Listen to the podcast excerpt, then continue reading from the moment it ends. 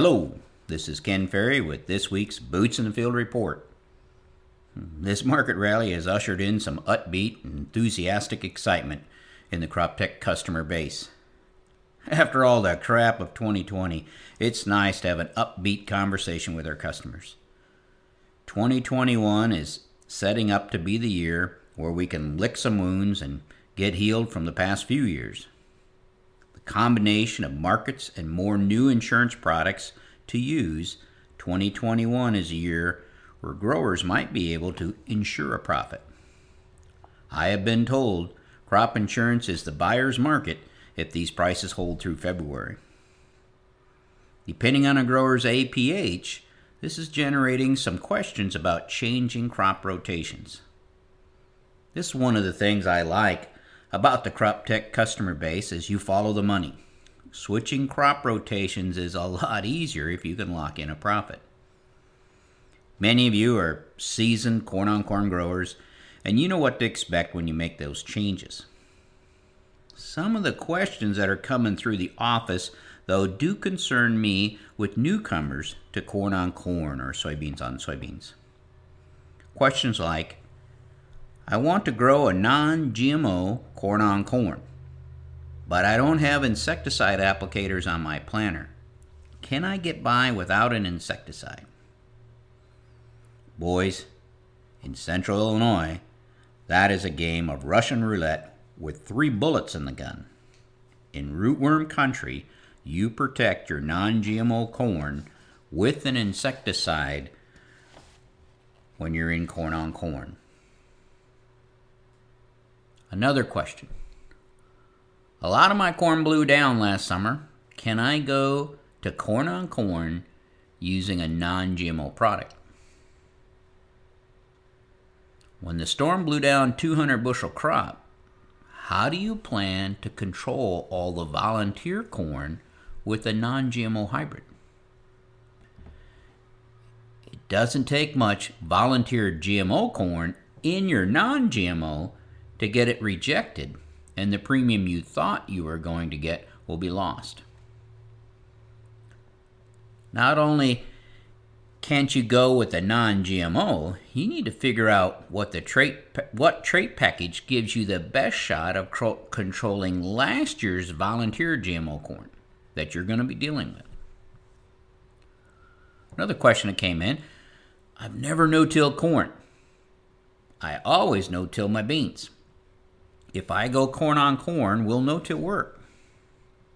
The answer is yes. But conventional till corn on corn takes more management. In no till corn on corn, you need to double that management. Now we must think about planter attachments, stand establishment, disease management, on and on. Again, this is doable, but if it's your first shot at it, don't bite off more than you can chew. Be realistic with your yield expectations. When considering switching from rotational corn to corn on corn, plug in a 10 to 15 bushel drop in expected yield. If we have a drought, that drop in yield will be bigger. There's not much you can do to protect yourself in corn on corn from a drought. Hence, the reason for crop insurance. In beans on beans, plug in a 5 to 7 bushel drop in yield compared to rotational yields.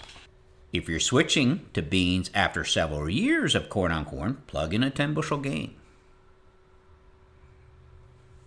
Be real, realistic about your input cost. Seed treatments become more important when we plant the same crop back to back. That old residue harbors a lot of disease inoculum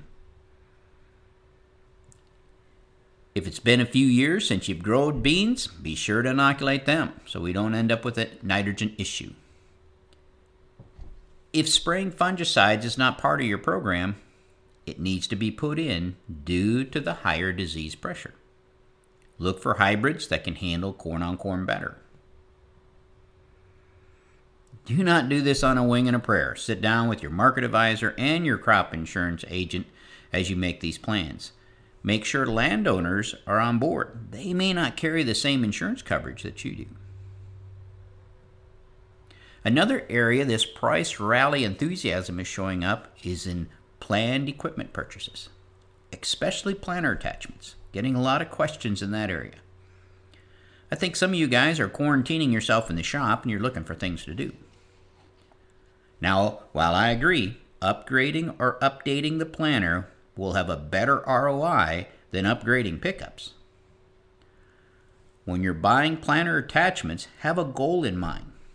It needs to improve ear count or and or efficiency.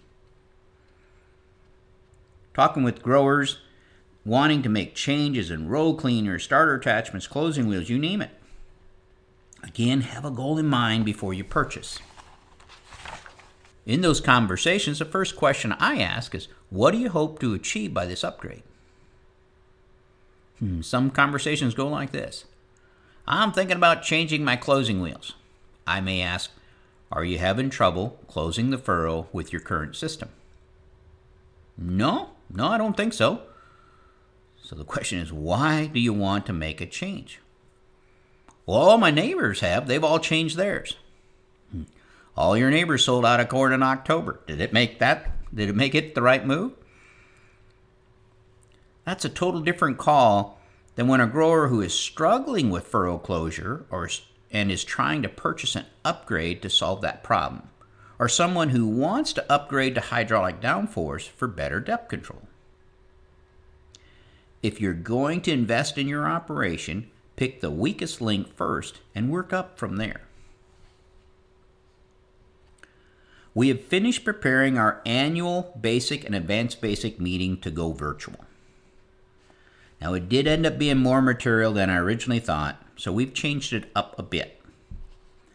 The basic and advanced basic meeting will be broken up into a series of five meetings.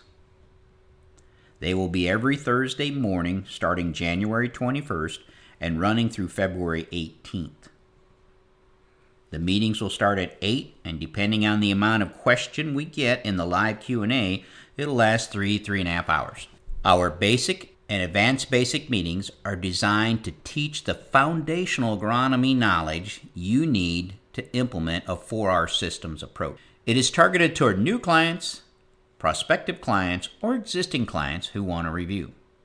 It will give you good insight on how our agronomy program operates and how and why we make your 4R fertility recommendations. If you have landlords or farm managers who you want to get a better handle on the 4R systems approach, this would be a good meeting for them to take in. Because it's virtual, it would be a good meeting for the whole farm team to attend to get a better grasp on what it takes to grow a crop. For first time viewers, I strongly suggest you watch each segment in order.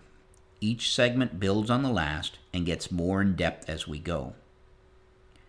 Each session will be left up for viewing, so if you cannot attend it live, you can be able to catch up on your own time. We will take questions live every Thursday during the webinar, and you can email questions in during the week, and we'll try to get them answered. We are applying for 15 CCA credits for the whole series. Everyone receiving CCA credits will need a separate webinar link, and we will need your CCA number. Katie will be sending out email invites.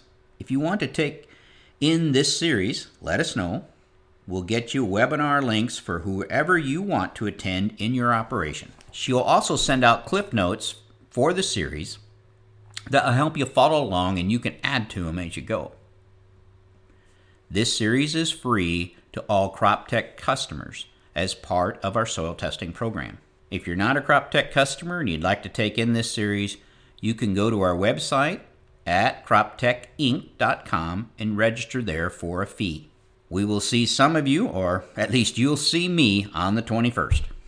To stay up to date, check out our website at croptechinc.com and subscribe to our podcast, Boots in the Field Report. Keep her safe, keep her moving.